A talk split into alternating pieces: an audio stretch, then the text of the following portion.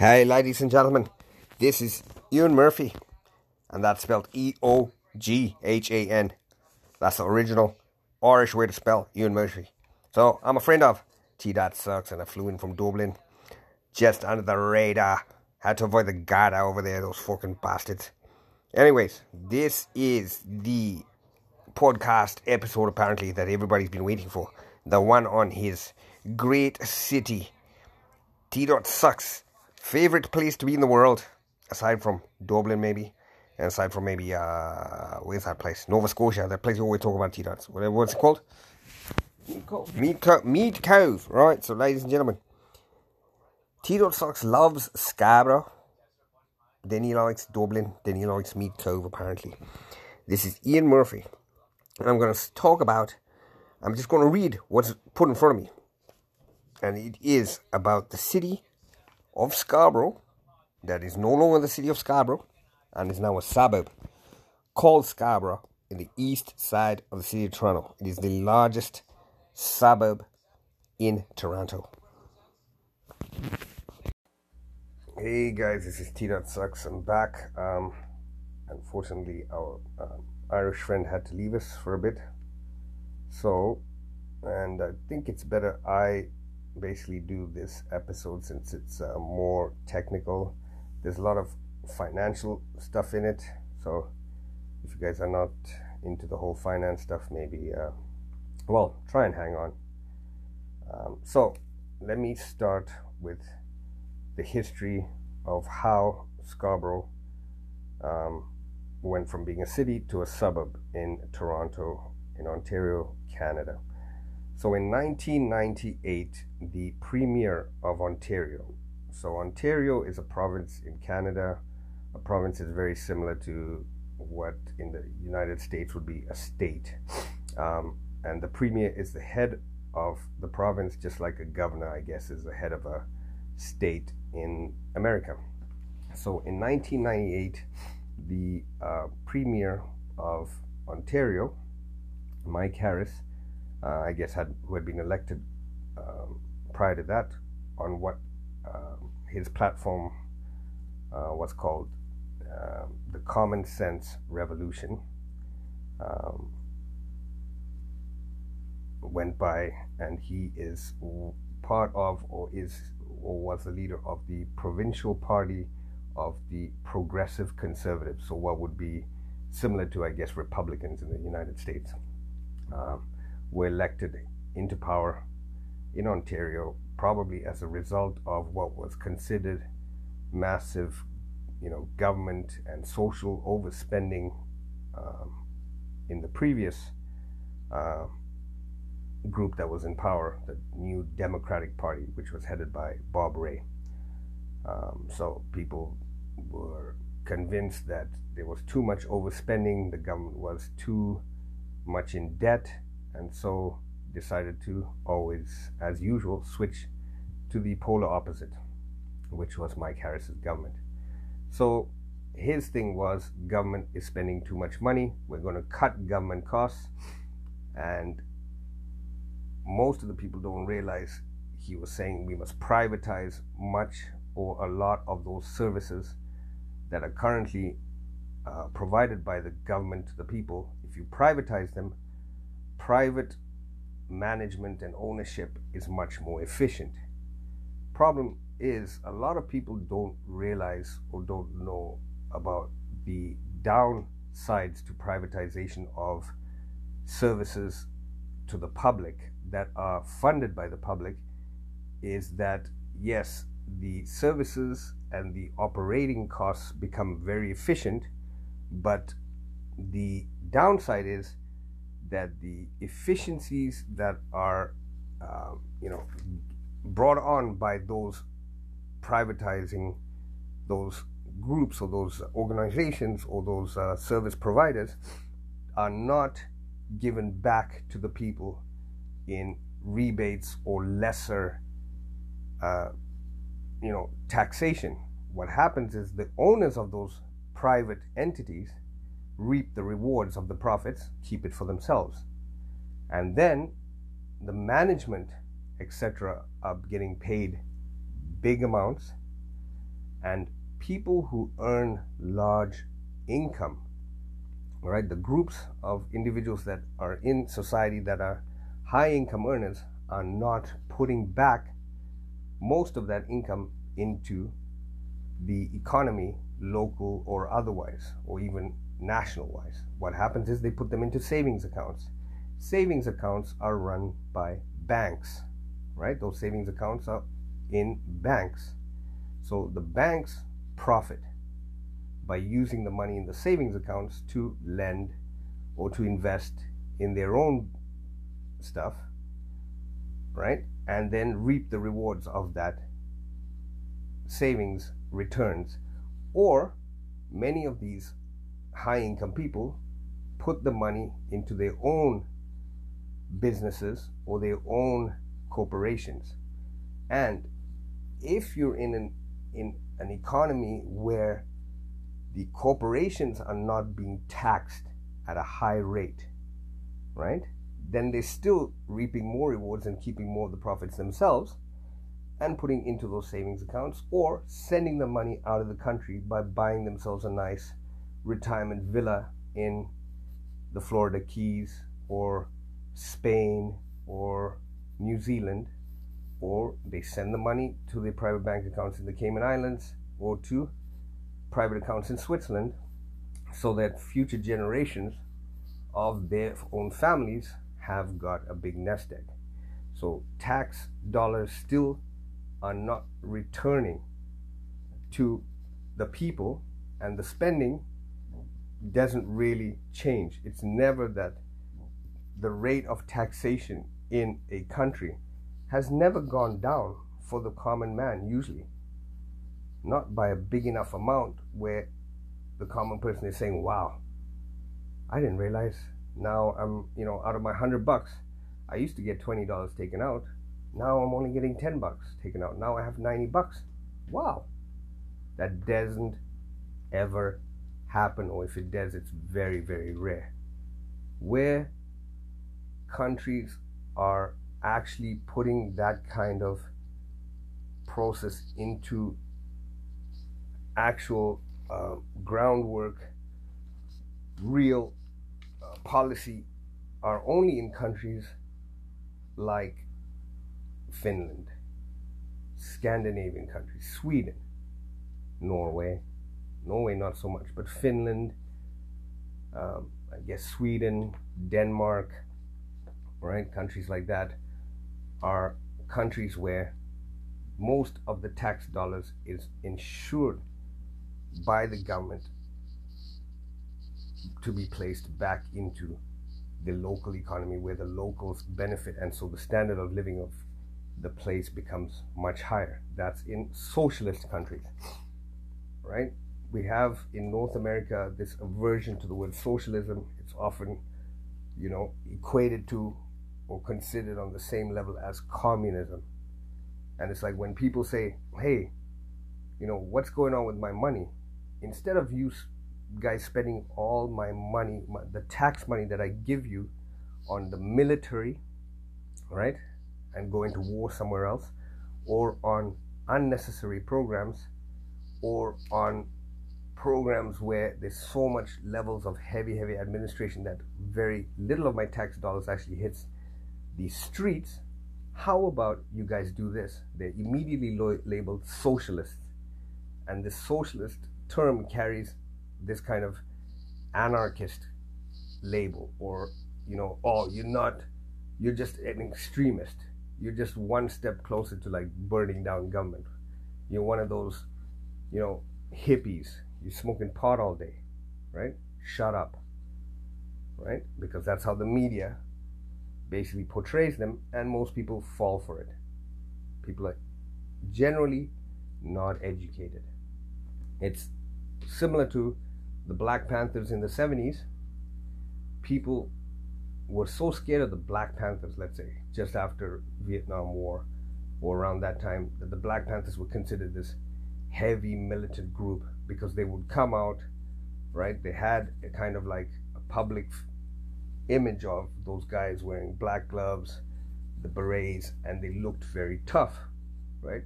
Eh, it's not a black guy's fault that he looks rough. He just looks rough. If you actually went and sat in a Black Panther movement meeting in those rooms in New York City, they never talked about protecting themselves against white supremacy or against racism.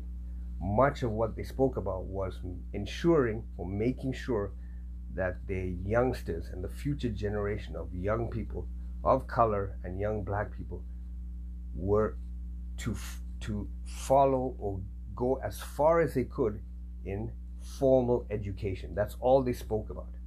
If you if you listen to Tupac, who was the son of a Black Panther activist, much of what he says is educate yourself as a black man.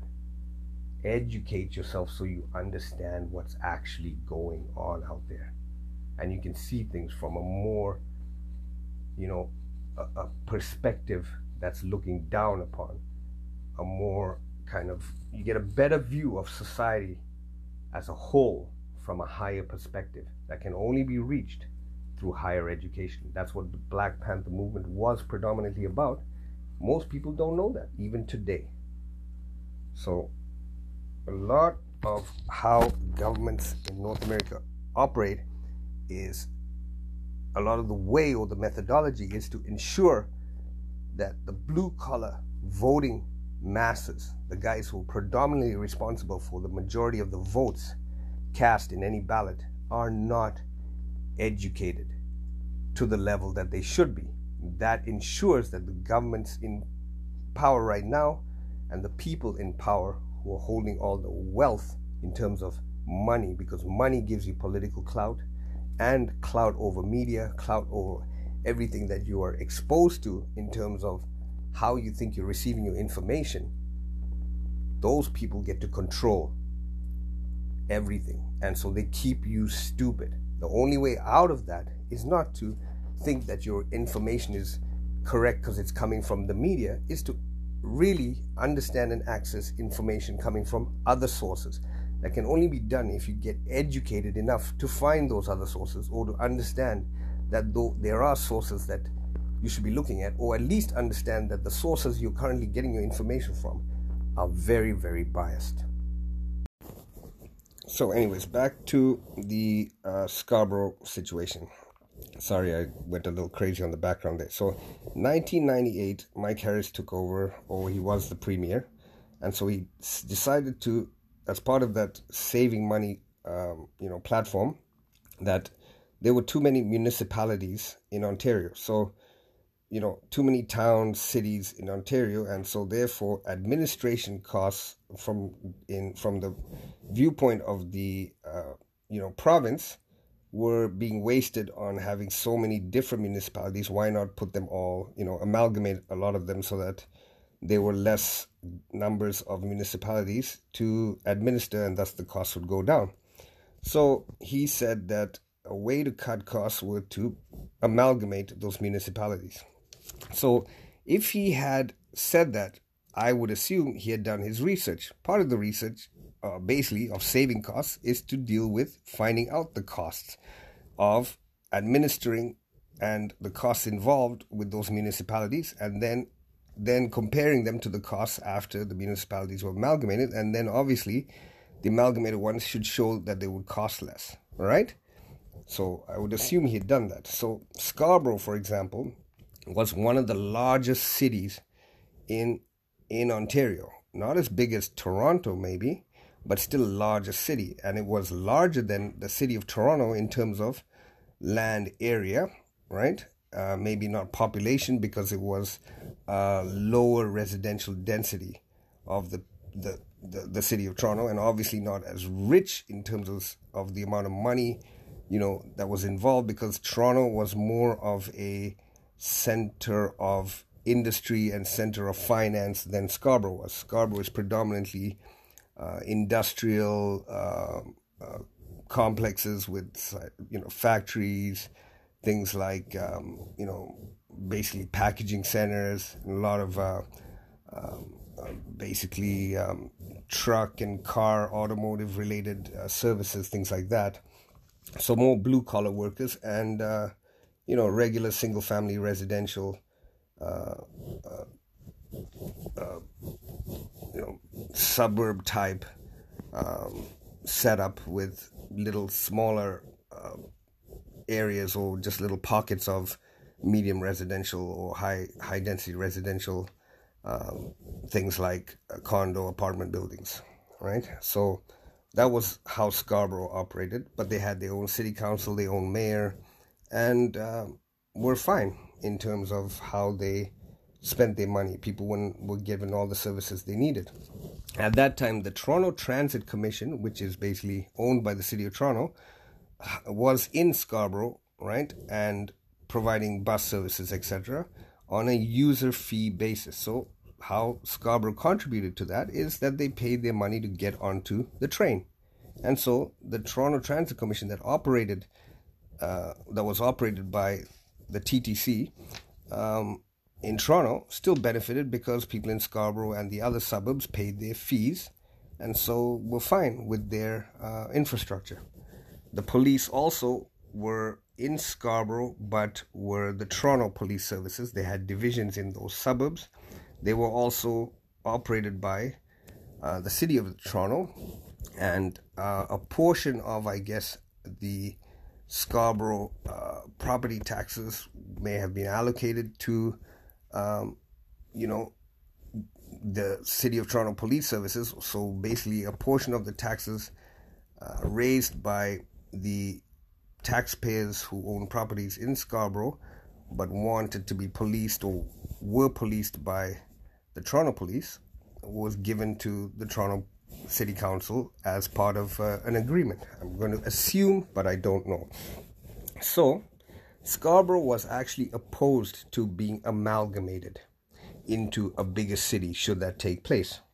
However, as as as were most of other larger places that felt like, hey, hey, you know, we could lose a lot of what we have, or maybe our money won't come back to us, right? Our areas, if we're, you know, made to join another place that's bigger than us, that's next door to us. But Mike Harris didn't care. He used a very, very kind of uh, lesser known or a, a, a bill, a uh, you know, a, a, law or piece of legislation that was um, in Ontario legislation that had never been used before called Bill 26, which is a bill that allowed the province to amend, revoke, or introduce municipal acts so that economic efficiency was maintained through this method of public sector streamlining and, and restructuring. The reason that Bill 26 was hardly used is because it's a provincial bill that that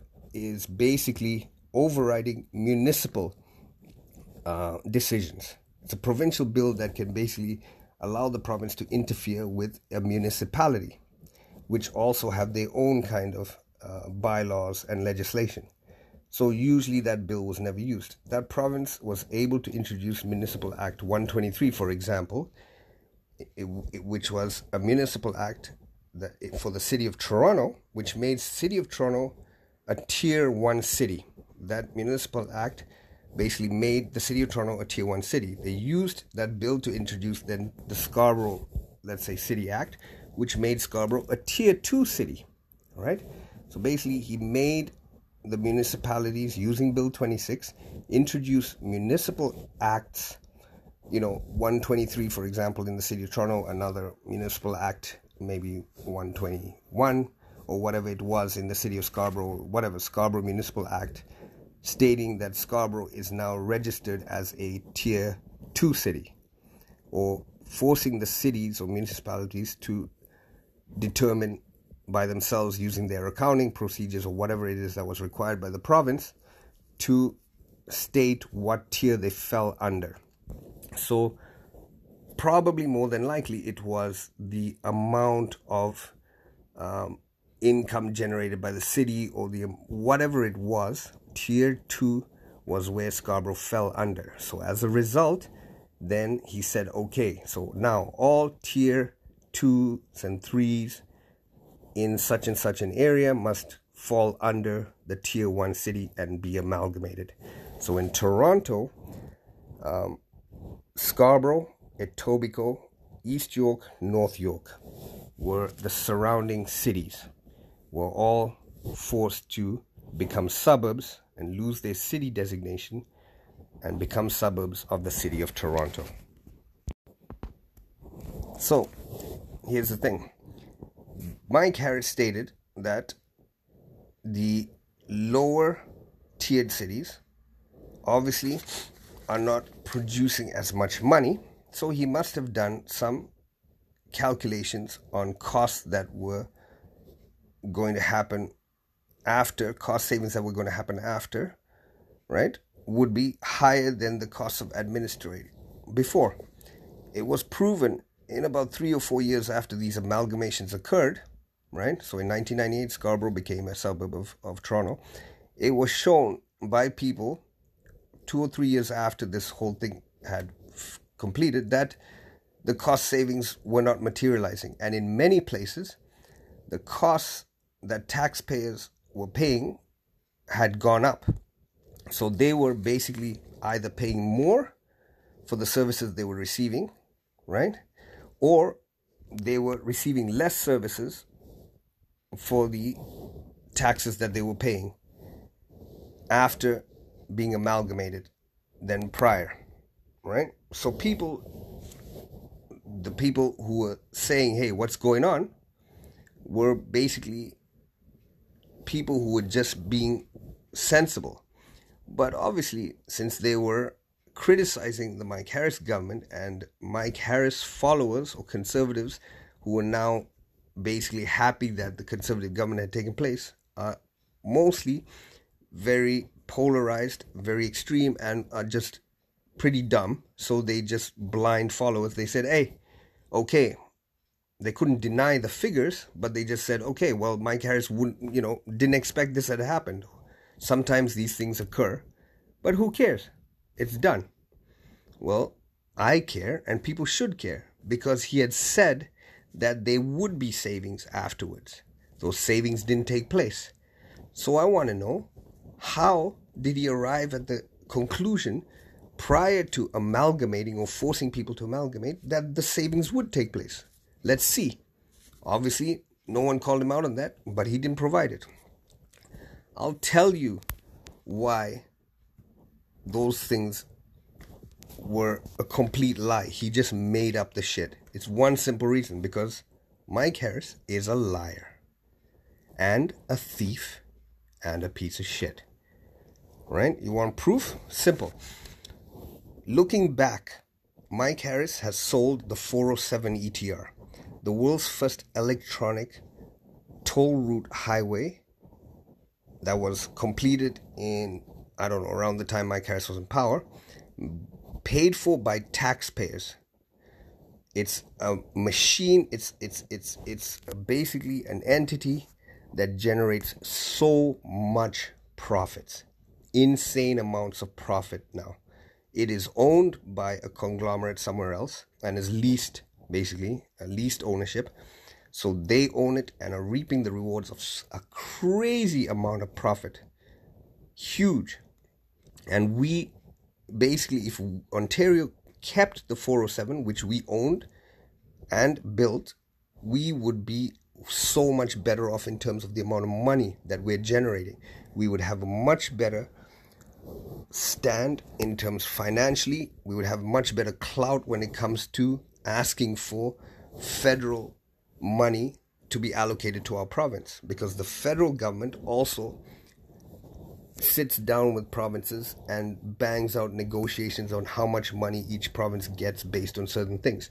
The, the provinces that have clout and have a bigger, louder voice are the ones that are richer. So, right now, Alberta gets to say a lot about what they want in terms of federal transfer payments to Alberta. Ontario doesn't get so much. The quieter provinces, like for example in the east, Newfoundland, New Brunswick, Nova Scotia, PEI, they all lose out in terms of how much money they're receiving in federal transfer payments. So, help from the federal government, which is basically help from a collective of taxpayers throughout the country, they get a much lesser portion than British Columbia, Quebec, Ontario, and Alberta, who are the big dogs. And if you notice, the ones that are always bitching and complaining about shit are the ones that always get the most. right? Those provinces. The ones who quiet and just go about their business, hardworking people, good Canadians, they're always getting shafted. People in Nova Scotia, people in Newfoundland, people in New Brunswick, people in Prince Edward Island, people in Saskatchewan, people in Manitoba, right? The good people of Canada, the unspoiled, hardworking people. Next thing Mike Harris did, which basically is my proof that he is a lying, cheating, thieving piece of shit, is the way in which he privatized long term care facilities in Ontario. Basically, he stated that long term care facilities, so seniors' homes, that were owned and run by the government of Ontario were losing money or were places where there was so much leakage of taxpayer money and inefficient use of tax money should be privatized. So he sold a lot of the stock of long term care facilities, buildings, real estate, or real property that was owned by the province. He sold or leased or whatever it is to private corporations. Many of the long term care facilities that Canadians know about, they're chains owned by groups of by corporations in Canada that have a whole bunch of long term care facilities throughout Canada. People in Canada don't even know that those corporations are subsidiaries of American corporations. They don't know that because they're dumb. They should look into that. So, he sold off or de governmentized those long term care facilities, sold them to private hands, saying that there was too much leakage. So, what the private people did was immediately drop the wage rate earned by the non professional designation holding employees in those long term care facilities. So, people like personal support workers, uh, guys who were doing the maintenance, all the non professionals. So, if you were not an RPN, an RN, or a nurse practitioner, or a manager or upper level executive in those in that particular long-term care facility building for example if you're not one of those people the other people were dropped to minimum wage because they were no longer government employees because it was no longer a government owned uh, business so a guy who was a psw who was earning let's say $16 an hour at that time was dropped to the minimum wage okay fine so you just ensured that a guy who spent much of his money in Toronto or in Canada or in Ontario because he's a low wage earner, much of his wages is spent on rent and on buying goods and services here. You ensure that he had less money. So there was less money going into the economy, into the cyclical flow of money in the economy. You ensure that he was now poorer.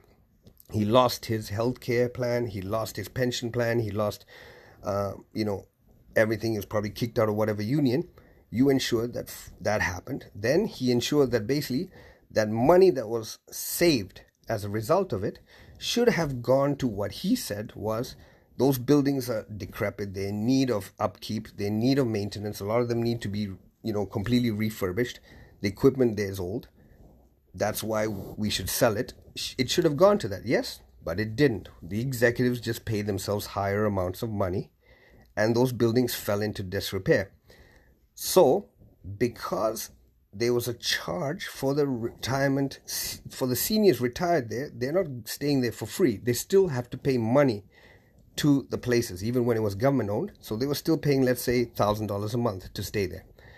Because those places were falling apart, and yet the money was gone because the managers were getting paid more and obviously were putting it into a Cayman Islands account the people who own those places said, hey, you know, we're going to have to up the fee required for a senior to stay here monthly. Many of the seniors who were on fixed income, like pensions, or on disability, or on old age disability, or were drawing from, uh, you know, a pension that was capped, or were on whatever old age security and had a, a, supplement like a GIS, a guaranteed income supplement to put them to a certain level, they could not afford to stay in those senior homes anymore. So, guess what? The Ontario government had to provide them with a subsidy to ensure that they stayed there.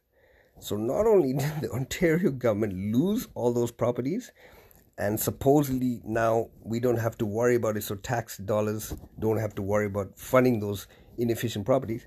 They had to take more of the tax money and give it as a subsidy to the seniors to ensure that they could still remain in those buildings. Right? So basically, the loss was twofold thanks to Mike Harris's bullshit. Even the 407, you think Mike Harris didn't benefit in some way from selling the 407 two years after it was built to a private conglomerate without even asking permission from the Ontario people? You, you really think that Mike Harris has no benefit? Okay, then why today then if, is Mike Harris on the board of directors for Chartwell Retirement Homes in terms of the long term care facility debacle?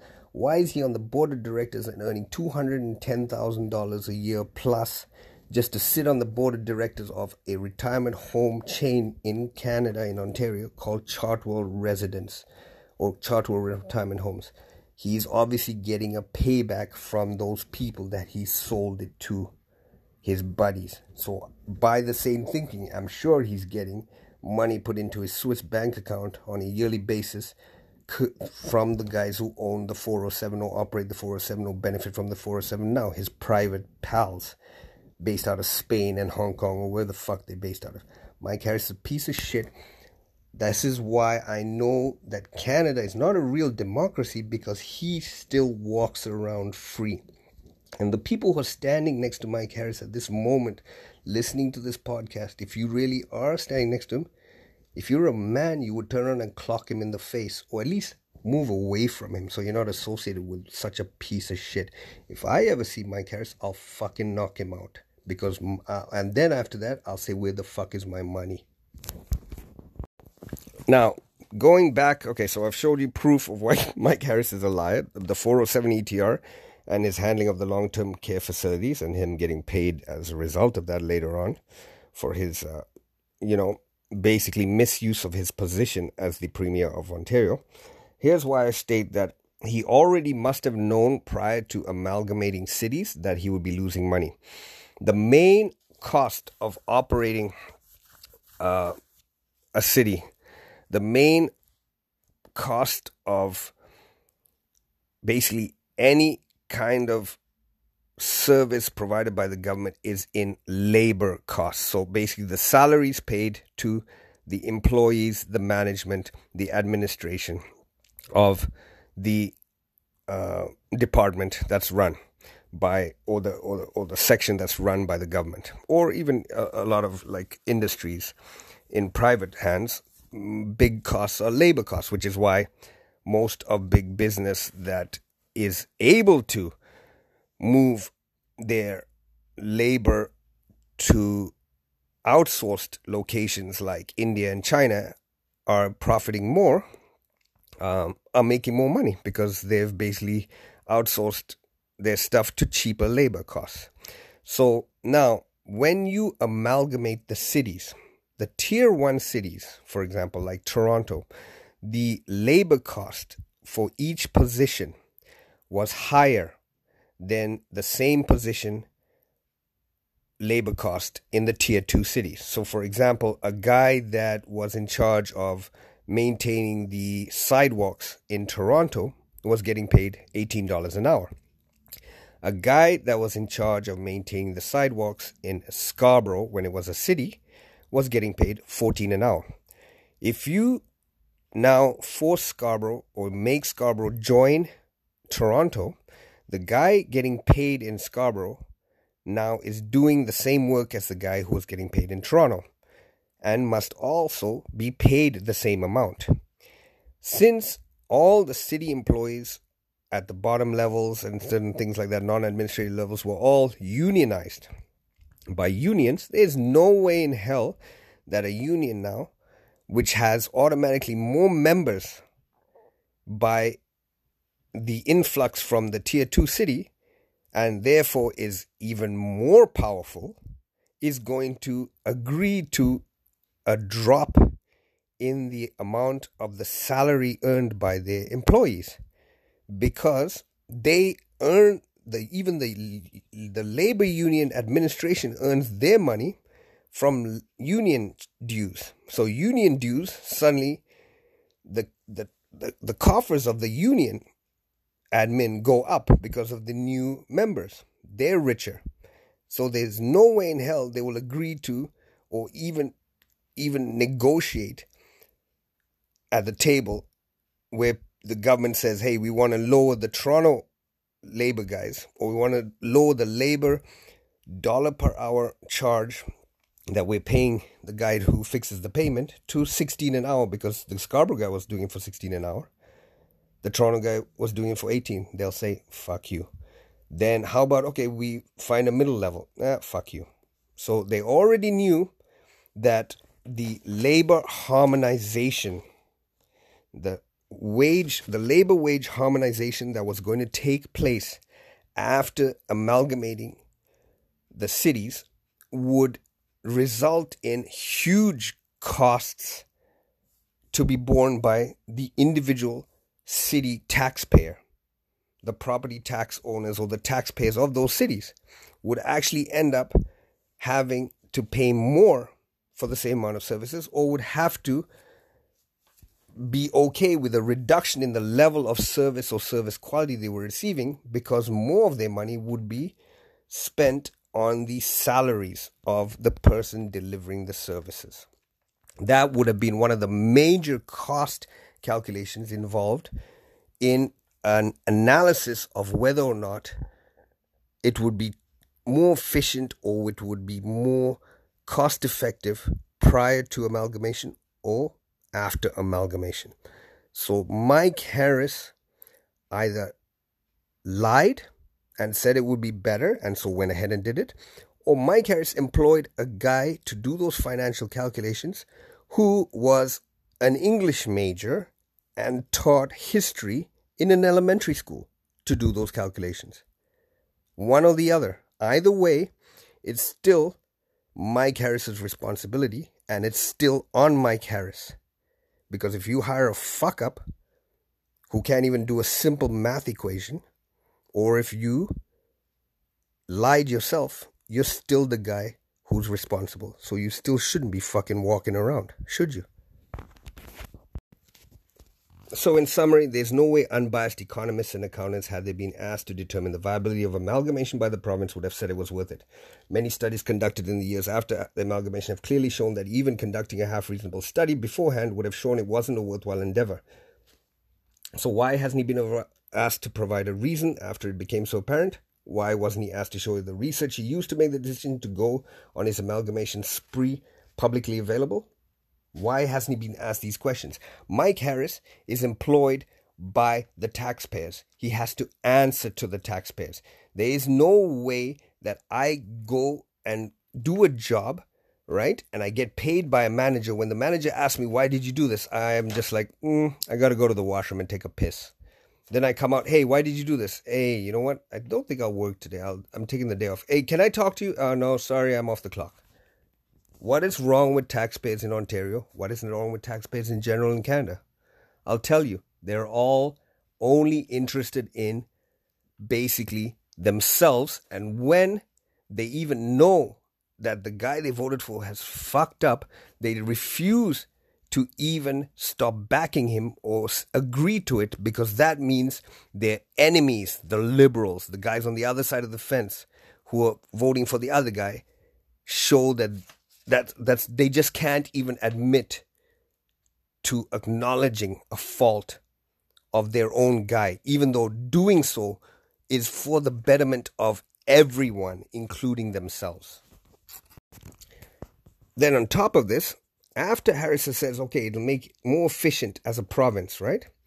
He downloads in his second term in office social housing and provincial road administration to municipalities and that significantly in- increased the cost borne by municipality taxpayers. In other words, people living in those cities who were contributing their portion of the taxes to the cities. So most of the taxes, for example, in, in a city of Toronto, that they that they receive is is coming through property tax as property taxes or, or, or owners of homes and condominiums that pay property tax, that money is coming into the city, right? So they are now in the second term of Harris having to suffer more, including the people in Toronto, regardless of the people whether they're in Scarborough or Toronto. Toronto city people have to bear more costs because he downloaded social housing and provincial road administration covered by the province to the municipalities.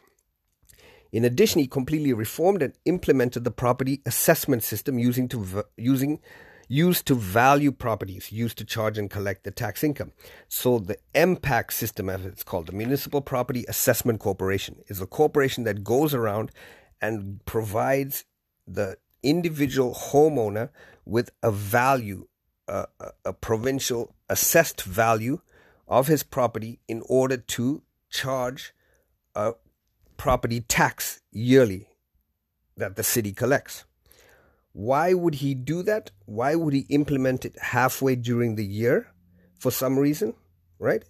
Because, in my opinion, it makes it impossible to, for anyone to know how to accurately calculate the effects, right, of amalgamation because now the amount of money coming in has changed because he's revamped the MPAC system in the middle of the year as opposed to the end of the year. So in the middle of the year, he made changes that changed the toll dues. So so they they're each or, or what's known as a roll rate, right? So a roll rate is a percentage rate charged by each individual municipality against the value of the property in order to to collect the taxes. So by changing those roll rates in the middle of the year, you lose any kind of accounting advantage or accounting method for you to make an accurate comparison to the year before. Why would you do it in the middle of the year? It's obviously to confuse people so that you can cover your tracks. Another indicator that, you know, goes towards my very scientific, uh, you know, conclusion or scientific summary of Mike Harris that he's a lying, thieving piece of shit. So basically, Mike Harris generally was elected on his common sense revolution to cut costs and cut the debt and cut the deficit of Ontario. How he cut it was selling assets that belonged to Ontario, like the 407 that were paid for by previous terms. Selling the 407, selling the real property and the, the, the actual housing stock or the, the, the stock of long term care facilities to those private places. The money brought in by that, he used to balance his budget and say this is income received that shows or, or, or, or costs have been cut because look, our deficit is less. Aren't you guys proud of me? Right? He basically sold all your fucking furniture, right? And said, look, we don't owe as much money and he put it into your bank account. Meanwhile, you're sitting on the fucking floor having dinner with no table, right? Your plate's on the goddamn floor and you think you're fucking, you think Mike Harris is great. In addition, to, to basically lower the deficit, he sold the 407, sold the long term care f- uh, buildings, right? And then he cut money in areas like social services and housing welfare, ODSP, right? And other services aimed at lower income earners and groups with less political powerful voices that could stand up to him. In addition to downloading the social housing and provincial road administration to the municipalities. So, of course, the province had better books and were less in the red than the prior administration. And it looked that way. So everybody was like, yay, Mike Harris. Right? Fucking idiots. So this is the end of part one of probably what may amount to a three part episode um, uh, podcast. Um, so this is basically a recap of the background behind what led to the amalgamation of Scarborough uh, I guess part two will be more uh, about what uh, Scarborough lost as a result of the amalgamation. And if I can fit it in, or it may become a new part three, I will explain how Scarborough actually, if they were to de-amalgamate, would be better off financially, uh, and the taxpayers living in Scarborough would receive more services for the money they currently spend, or would receive a property tax break uh, as a result of de-amalgamation. And I'll show that with links to all the financial calculations uh, that people are just unaware of. They're unaware of all the money that they're losing and all the actual ability to self govern that they've lost as a result of this amalgamation. And I'll show how the current mayor, especially, is part of the reason that Scarborough is suffering. Whereas a mayor like, you know, um, Rob Ford was trying his best to help the people of Scarborough as well as the other suburbs that were getting shafted in this because he saw everything and knew everything that was happening in the city prior to becoming the mayor. And also, I'll probably include a blurb about Rob Ford and how people in Toronto have who hate Rob Ford hate him for their own selfish reasons and how in the end they're going to suffer anyways as a result of their attitudes towards people in the past and present who have tried to help everyone in the city of Toronto and worked actually for the city of Toronto and taxpayers and not themselves. How people are just insane, stupid, or just so into themselves that they're so blind about what goes on in the city.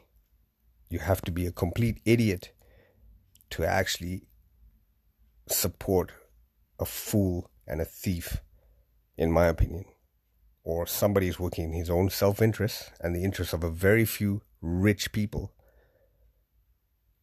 as the current mayor, John Tory, is in the city of Toronto. So stay tuned. Thank you, people.